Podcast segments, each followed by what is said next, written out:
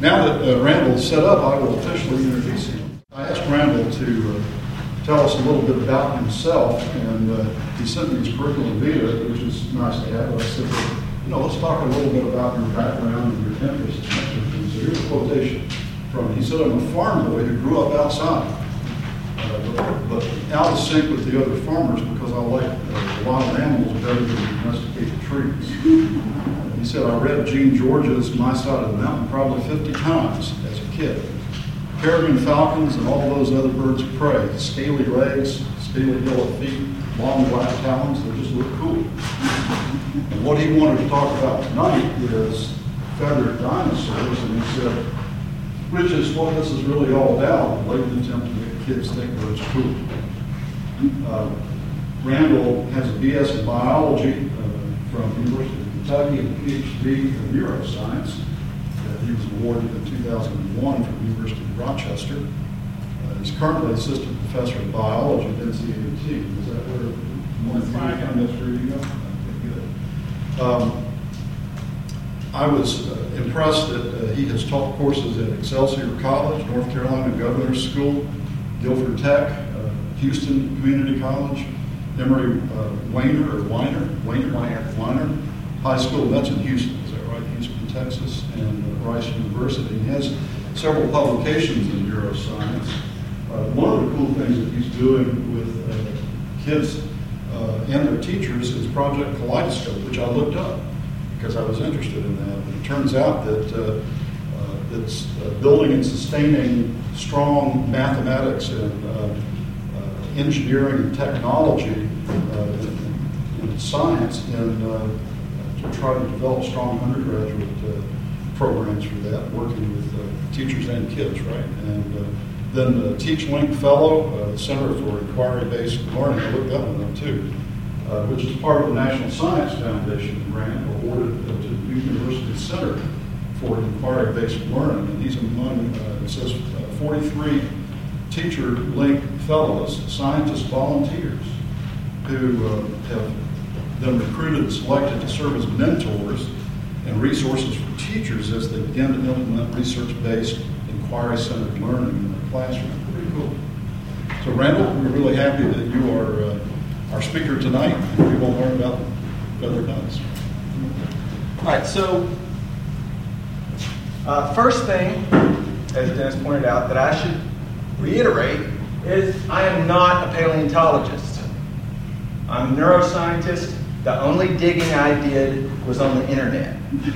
So this is very much a sort of pop culture talk about dinosaurs with a little bit of scientific detail placed in around the edges. Uh, tonight, uh, we're doing a live recording of my podcast, Variation Selection Inheritance. It's a weekly podcast about evolution, funded by the National Science Foundation. This is our 25th episode, so it's sort of a little celebration of actually having survived that. Uh, we're doing a live show, so feel free, whenever you're asking questions, uh, be nervous. Uh, flyers are at the back with free information on how to subscribe to the show, which you just do through one click on a website. And so, as part of that show, uh, I'm just going to start recording now, like I would if I were just doing the recording by living.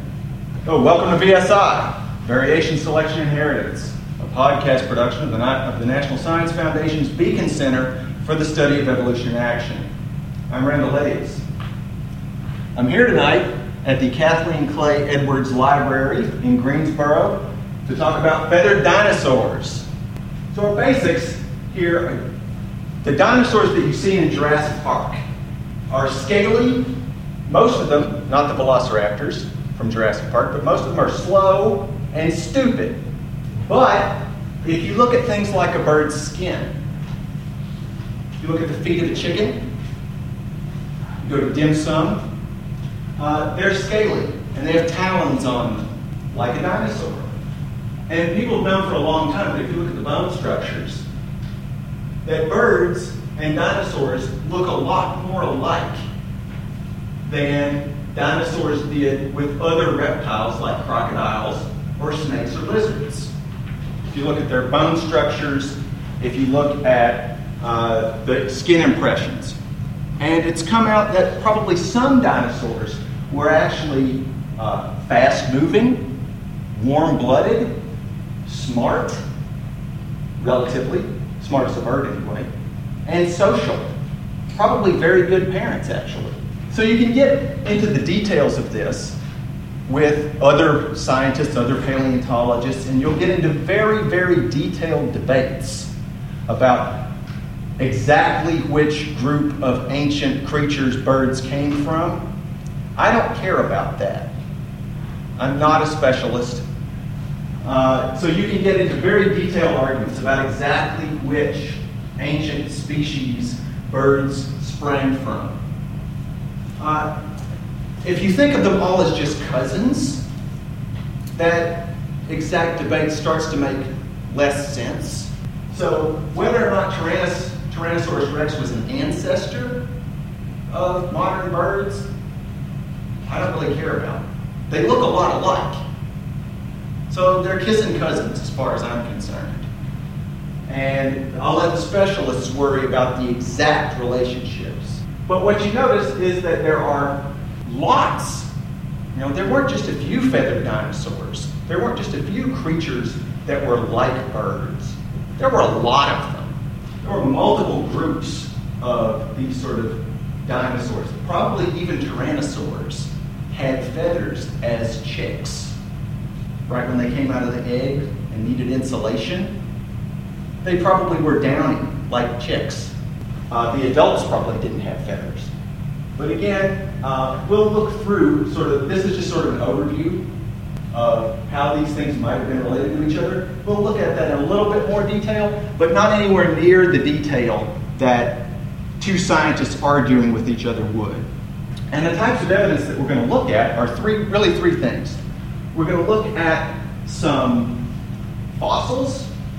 Uh, we'll look at some embryos, and we'll look at uh, maybe just a bit of modern bird behavior and anatomy. The, the very first of these ancient bird-like reptiles that was ever found, many people have ever heard of Archaeopteryx. First one, super famous, right? Uh, Although the first thing found was actually not a full skeleton, it was just one feather. And then a couple years later, they started to find these actual specimens in Germany, which is where the first ones were found. There are now 11 of these things.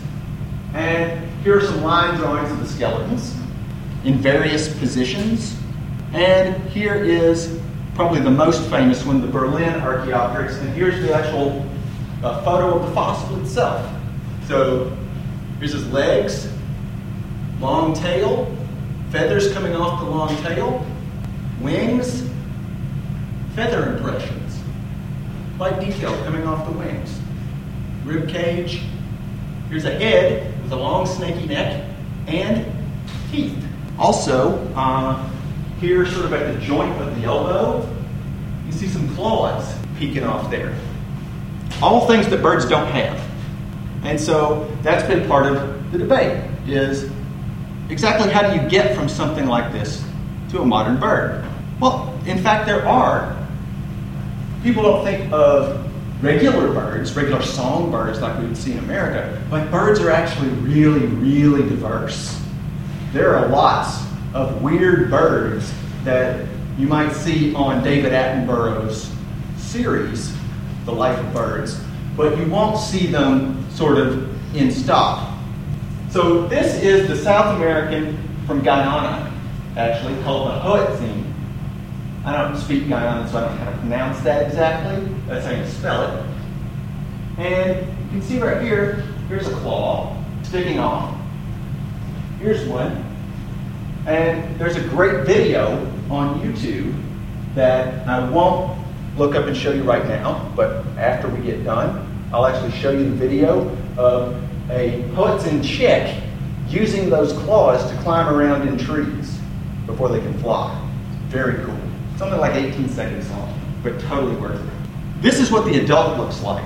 Much more like a modern bird, although it's got these, it does have these modern, sort of flight looking kind of feathers.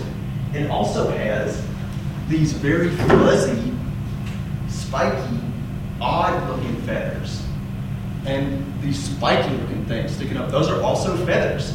There are lots of different kinds of feathers.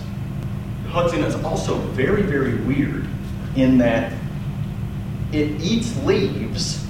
It's a herbivorous bird. It doesn't eat bugs small mammals. Eats a little bit of fruit, but like 80% of its diet is leaves, which it grinds up and digests in its gut like a cow, uh, and, and probably leads to why it's called the stink bird, because it probably farts a lot. and these are apparently extremely common in Guyana. They're not hard to find at all. You'll see videos of these guys also up on YouTube, but extremely unusual compared with other birds. You know, where did that? What about that claw? Right? Where does that come from? Where does it go? The adult doesn't have that claw.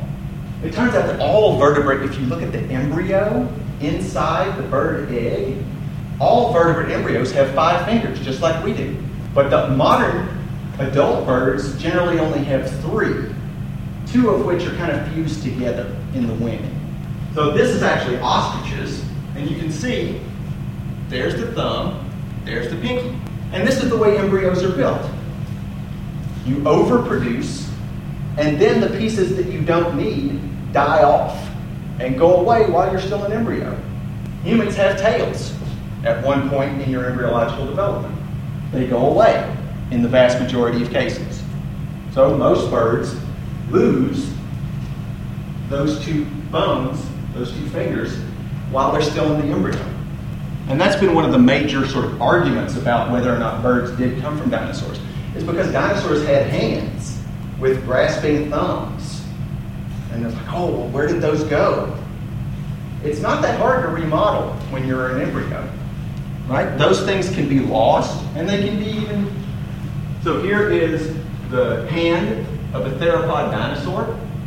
Thumb, pinky. Those two seem to be gone. Uh, but you can gain fingers just as easily as you can lose them. Turn on a new, turn on a gene, boom, there's a new finger. This guy has six. He has an extra pinky. Here's a bird which has five toes. It has grown a thumb. By these are. Uh, I'll show you the, the whole bird in just a second. They're equally weird looking. So that extra hook there on the end is kind of a thumb, which most birds don't have. So that bird is the Silkie. It's a, a Southeast Asian chicken. They have five toes uh, and those furry feathers. They're not flight feathers. They're very soft. In fact, people use these birds as pets. They're soft, petable, calm, and friendly for a chicken. I'm told they make lovely pets. Uh, and they're very, very good mothers. They actually don't lay that many eggs, but they, these are used in chicken breeding industry as foster mothers. They actually adopt the chicks of other, of other hens. And you also notice, uh, as I, I've put these slides up on the web page, uh, and I'm sourcing most of where I got these things from. Scientists are sort of obsessed with that, so we can be checked. So, how do you get those kind of feathers? This is another case of feathers have a structure that is predictable, and early stage feathers tend to look like more like a hair almost, sort of a spike. Then you start to get feathers with multiple branches, and then, like a fractal pattern, they start to branch again, and then they branch again and get these little barbs on them. And that's why you can take a feather and zip it apart into a bunch of individual little threads and then zip it back together again. You guys ever done that with a pigeon feather? So flight feathers are these fully developed structures like this, where you've got these little hooks that hold this feather into a single sheet. But if you don't have those little hooks, if they go away, then these things are allowed to float free and you get a fluffy feather, like the ones at the base of an owl feather, those fluffy things that float off. That's because they don't have the little hooks on them that are holding them together. We found all these feather stages in amber. We actually now have not just fossil bones, we have fossil feathers as well. And so some of the color patterns that I'm going to show you on some of the later pictures are actually now not just guessed and made up, but known. So you can see these different types of feathers. Here's ones that are a bit more fluffy. These look more like flight feathers, but all of them preserved in amber. Most of these are Canadian amber samples. Anybody want to guess what feathers these bird, what bird these feathers might belong to? Yeah. Um, maybe a baby Archaeopteryx. A baby Archaeopteryx? Wow, that would be a super cool fossil find. I don't think anybody's ever found a baby Archaeopteryx. These are from a modern bird. Uh, they're from a kiwi, another weird, weird bird. Right? It's got these feathers that look like hair. I mean, here you can see, here's the main shaft. Here's a couple of those little branches that come off, but they're not holding together. They're feathery and fluffy, so they look like hair. Uh, this is a bird that is nocturnal. It's flightless. It lives in tunnels underground. And the reason it has its beak stuck into the dirt is because, unlike most birds, which have their nostrils up here, this one has its nostrils on the tip. So it sticks its beak into the ground and hunts by smell. It also has whiskers, like a rat. Right? This is a bird that's almost, if you just look at the basic structures of it, you'd almost think it was a mammal. Birds are very, very flexible in their life habits. So the first of those sort of feather feather types, the most primitive feathers have been found in fossils, mostly from China. Many of the birds I'm going to be showing you tonight, bird, dinosaur, whatever, uh, many of them are from new fossil fields that have been opened up in China in the last 15 years or so. Here's, so this is also a Chinese word, so I can't say it right. It's uh, Beipiaosaurus, something like that. So here's the body, here's the neck, here's the head, see the teeth, feathers, those little lines, feathers, one branch. So would have looked something like this. And you can see a cross section of the feather fiber. It's just a spike, a hollow spike. And there's the cross section of what it would look like. Feathers are actually made of keratin, same material that your fingernails are made out of, same material that your hair is made out of, but arranged into a slightly different structure. There were lots of species of these guys that had feathers, but different types of feathers. This is Sinosauropteryx, Sino, again, China. This is him here. Uh, probably not closely related to birds, not a direct ancestor of birds, but again, uh, feathered.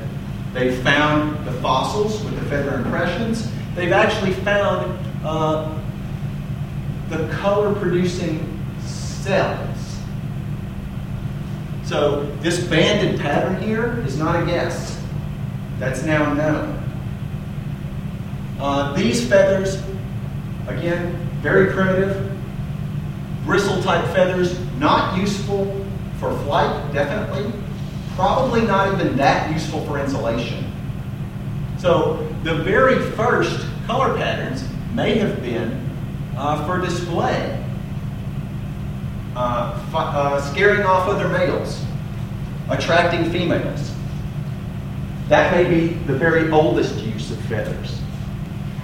Uh, so there's a great sequence on uh, a Discovery Channel show called Dinosaur Revolution. I read that. Did you watch that? Uh-huh. It was really good, wasn't it? Mhm. It was fun. And there's this great piece, piece where there's uh, this thing they call a gigantoraptor. Uh, and they actually show the mating dance of this. And again, I'll, I'll, I'll show you the clip a little bit later on. Uh, but what they did here, that's really crazy looking, but they actually stole that from another real bird, another Southeast Asian species called Temminck's tragopan. And that, this huge shield here, when I show you the real video, is directly, directly stolen from this guy. Where'd the shield go? The shield is on the body. Under his feathers? Yeah, it's over the feathers. Over the feathers. So where is it on this guy? It is right on the belly. On the belly? It's like under his feathers? That's a really good guess. We'll see if you're right. So, slightly, maybe earlier than Archaeopteryx, a different branch. But again, there are lots of these feathered dinosaurs. Who cares if it's the direct ancestor of birds? It's really cool on its own. It doesn't need to be one of our ancestors. This is another thing that happens in the, in the field of human evolution. They obsess over which of these fossil skeletons was our ancestor. Why isn't it a cool animal in its own right? Sinornithosaurus, you can see, has some fairly mature looking feathers on its wings, has others on its legs. What's that about? But also teeth, long tail, and coolest of all, venom. How do we know that? Well, it's got this space right there in his skull, right where you would put a venom sac if you were building a snake. And there are grooves along the back of its teeth, not hollow teeth in the same way like a hypodermic needle, the way a rattlesnakes are, but like the rear fang snakes that you find in the tropics. There's just a groove that the venom flows down from the back of his tooth. So now we know that snakes have venom, and there are some lizards that have venom. But so now, if birds are more closely related to dinosaurs, and we find a dinosaur that has venom, does that imply that we should be able to find a bird that has venom? Yes. It, it kind of does. And wouldn't that be awesome? A venomous bird. Yes, I've actually seen a bird spitting yellow venom really.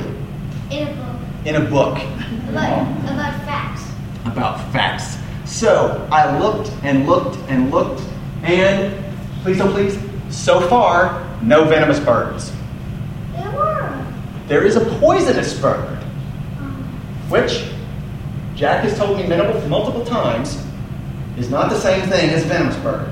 There are poisonous birds, the pitohui from New Guinea, several species. Their feathers and their flesh are poisonous. Uh, but that's because they eat poisonous beetles and store the poison in their flesh. It doesn't hurt them. It turns out it is exactly the same toxin. Ev- This is another thing about evolution. Evolution is chemically very conservative. You find the same toxins developing multiple times. So these beetles use the same toxin. In fact, dart frogs also eat insects. They don't produce their own toxin. They just store it. It's called batrachotoxin, and it works like lidocaine, right? So if you've ever had that at the dentist, you know what licking a dart frog would be like. Only more, right? If you've ever had multiple doses of lidocaine because you had a really stubborn nerve that wouldn't go dead, that tingling and that feeling of your fatness in your lip, that's what this toxin does. So you don't have to eat a pit of right? You already know sort of what it's like. Here's another one. Again, just how common these little guys were. About the size of a chicken, maybe a little smaller, uh, called Microraptor. He's again got those four wings. They, in China, they, he's very common in these rocks. They found like 300 specimens of this guy. Uh, four wings, completely threw the paleontological community into an uproar when they found four wings. What is that supposed to do? Uh, the colors on this one are made up. Uh, the blue and the red. That's, that's an artist's saying, oh, wouldn't that look cool? They haven't actually found any evidence that that's, what, that that's the color scheme. Uh, but the, the pattern of the feathers, the claws, again, up here, and the four wings and the long leather-like tail, that's all pretty well established. And there's a great episode of Nova called The Four-Winged Dinosaur, where by putting models of these things in a wind tunnel, they've pretty well shown that they could at least glide. So probably what they did was climb trees like a flying squirrel and scoot through the air. They probably couldn't really fly in the same way that a bird does, but they could at least climb trees and glide down and hit the bark of another tree and go back up again, which is still a pretty neat trick. So here's a Microraptor actual fossil. Here's the claw. Here's his wing. Here's the feathers coming off of it. Long neck, head, and long tail with big tufted feathers at the back. So what about Velociraptor? So when Steven Spielberg made this movie, a lot of this stuff hadn't been found yet, but it's pretty conclusive now. The same feather knobs, they call them quill knobs, on the wing bones that you would see on a turkey, little indentations along the forearm bones where the big flight feathers attach to the bone, little pits all along the edge of a velociraptor's arm. So not only did they have sort of insulation type feathers, they had, they had flight type feathers. Although, uh, if you look at the actual size, they were too big to fly. So what were they using them for? Maybe display? Maybe they used it for, um, you know, when cold things happen, maybe they keep it warm. Yeah, insulation. Uh, here's Spielberg's scaly velociraptor. Here's probably more what they actually looked like. Running things with teeth like a cheetah, tail that's thick and long that they could probably use as a rudder to steer while they were running super fast. And the wings may have been used in somewhat the same way for steering, or maybe to generate some lift to get up in the air to use the giant killing claw, which you can see right there. The other sort of iconic pose of the velociraptor is them leaping into the air with that claw up like this to rip something's throat out. Yeah, Jack. Um, it's about feathers. Maybe they might use them for a or something. Right, yeah. You could get a, you could certainly get some lift out of these things. Not enough to fly, but you could probably get a really good jump out of them. And again, here's grasping thumb. So wings, but also hands for grabbing things. So uh, that's one of the real advantages. I don't know if you've ever seen a dog and a monkey fight, but monkeys have big teeth. They're, they can bite really hard, but they've also got thumbs.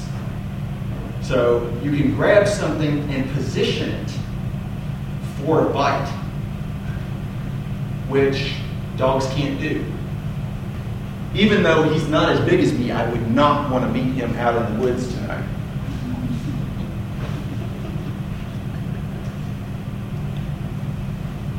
So, like uh, the bones, uh, you can also change those big structures pretty easily when you're dealing with embryos.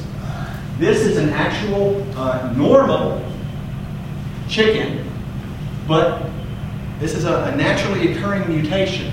So inside the white box there, you can see some little bumps. All vertebrates start out with teeth. Birds lose them during their embryological development. Here's a, here's a human embryo showing this little dip on the end here. There's the head, spine. There's the tail. That'll go away. Bird embryos also start out with a tail that they lose. How and why does that happen? Uh, but it just turns out that that's a really efficient way to sculpt things. You don't start over. You build on a basic body plan and then sculpt away the bits that you don't need. So here's a bird lying down. Here's his ribs. Here's his spinal column. And down. There's the hip bones. There's the tail. That's actually a crane embryo. So turns out there were lots of birds, even after they developed fully developed flight feathers, could fly. There were lots of them that still had teeth in their bills. Uh, this is Hesperornis, probably the most famous and common one, a diving bird, fish-eating bird. Uh, not much of a tail, but this shape like a cormorant, very designed for diving, small fish catching kind of teeth in the bill. And you'll see something kind of similar in modern merganser ducks. Those are not teeth. They are little sharp projections on the bill, but they're not teeth. So what's the difference? What's a beak made out of? Uh, it turns out that the, the back part of a beak, this is a supposedly a barn owl skull. The back part of it is bone. But the front part of it is keratin, like your fingernails, which is much lighter than bone. Uh, it also grows faster, and it's it's not as strong as bone, but it's very strong for its weight. So the thought is that most birds don't have teeth because they're heavy. But that sort of imagines evolution as like a planned process. When we see the back of the past, there were lots of birds that did have teeth, and they were presumably quite functional flying creatures. It may be just bad luck that when the big meteor came along and whacked all the dinosaurs, it happened to kill all the toothed birds too and the ones that survived just happened to not have teeth. We don't know. So there's a guy named Jack Horner. Uh, he is a collaborator at the University, uh, McGill University in Montreal, and they're basically trying to uh, recreate. Right? If you take a chicken embryo and it still has all those ancient genes in it, right? There's a point in their embryological development where every bird has teeth, it has thumbs, it has tail. Why not just turn all those things back on and make yourself a dinosaur? So they're working on that. And, you know, what would it look like? Probably not quite like this. But it would have probably three-fingered hands with a thumb.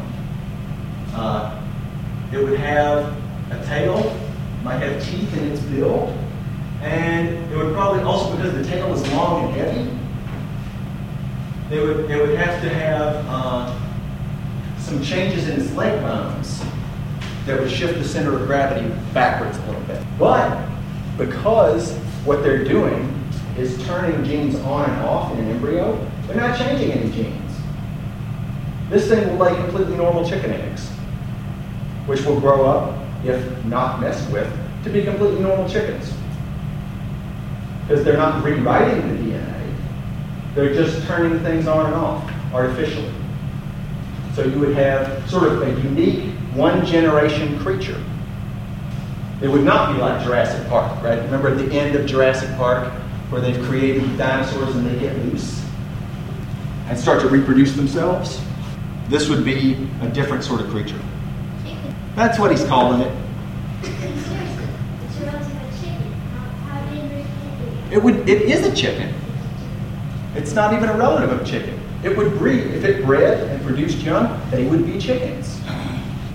But the point being that even a normal chicken still has dinosaur genes inside of it. They're just not turned on. Just like I have all the genes for a full coat of hair, right? I have hair up here. It just doesn't grow here. Those genes are turned off on most of my skin, or at least turned down. But they're still there.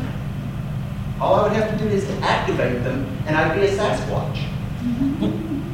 or a Wookiee, a blonde Wookiee, which would be something to see. What about the videos? Well, I'll, we'll get to the videos in a second. I wanted to give you guys a chance to. I wanted to give you guys a chance to talk for a couple minutes Oh. and sort of see what you all are thinking about. Uh, and then uh, I'll shut off the recording that I'm doing, and we'll go back and reload those videos and take a look at those things. So, how much of this stuff have you guys heard before? None of it? Uh, about Some of it? Third, Maybe 25 Maybe a third? A lot. Which, which pieces were brand new to you? I didn't know there were more than one species that had four rings. I read about uh, the original discovery, but I didn't realize they had come four. Yeah, and and they weren't even probably very closely related to each other. It may have been, depending on, these new fossil beds in China are changing everything. They're, they're so rich and there's so much stuff there that it may turn out that four wings was the normal. Other stuff you want to think, want to talk about a little bit. Well, that Chickenosaurus really bugs me for. The fact that they're manipulating the genes to be able to do this to an animal just seems kind of creepy. But we've been doing that. The Silkie, Yeah. that was that's not a natural chicken. We created that chicken. We just did it slowly. I Just like all the different species of dogs. Right. The Victorians took 40, spe- 40 different basic body types of dogs and created 400 breeds of dogs in less than 100 years. And most of those dog species, there's another great episode of Nova, many of those dog species have very specific inbred health problems. Like the bulldog is the worst one, one of the worst. Like they can't even deliver their pups if it's a real breeding bulldog that fits all the AKC definitions, their, their heads and shoulders are so big, they, they're almost like humans. They have to actually deliver them by cesarean section. Yeah. I wish they were like, you know, the Chickenosaurus? That really, I, that really made me wish like there were, there were like things like that. And that's what Jack Horner's trying to do. He really wants, he's, he, when he was your age, and he's pretty old now, when he was your age, he just wanted a dinosaur for a pet. There And he's been working for that for like 60 years. th- there, you can have a dinosaur effect because um, maybe um, in some books they say like dinosaurs just turned into birds. Some dinosaurs just um, survived and turned into birds. So maybe you could have a dinosaur for a pet. It would just be a bird. now, so can you imagine? Now think about that. Could dinosaurs sing? Did they sing like a? We always picture them in the movies as being like. But what if they could? What if they were more melodious than that? That changed the way you think about dinosaurs. Yeah, the whole dancing thing. I have to show you that someday. Well, are there any fossils that show the, um, the vocal structures? Do they have, do any of the dinosaurs have a syrinx? Cartilage does not fossilize well. Um, but eventually, I mean, they've even found in some of the T-Rex bones, they've found collagen, right? So if we look long enough, we'll probably find it. But it's just a question of how long do you have to look? Because cartilage isn't. That's why we don't have fossil sharks, right? We find the teeth all the time because they're the only bony parts, but we don't find fossil skeletons of sharks because they're made of cartilage.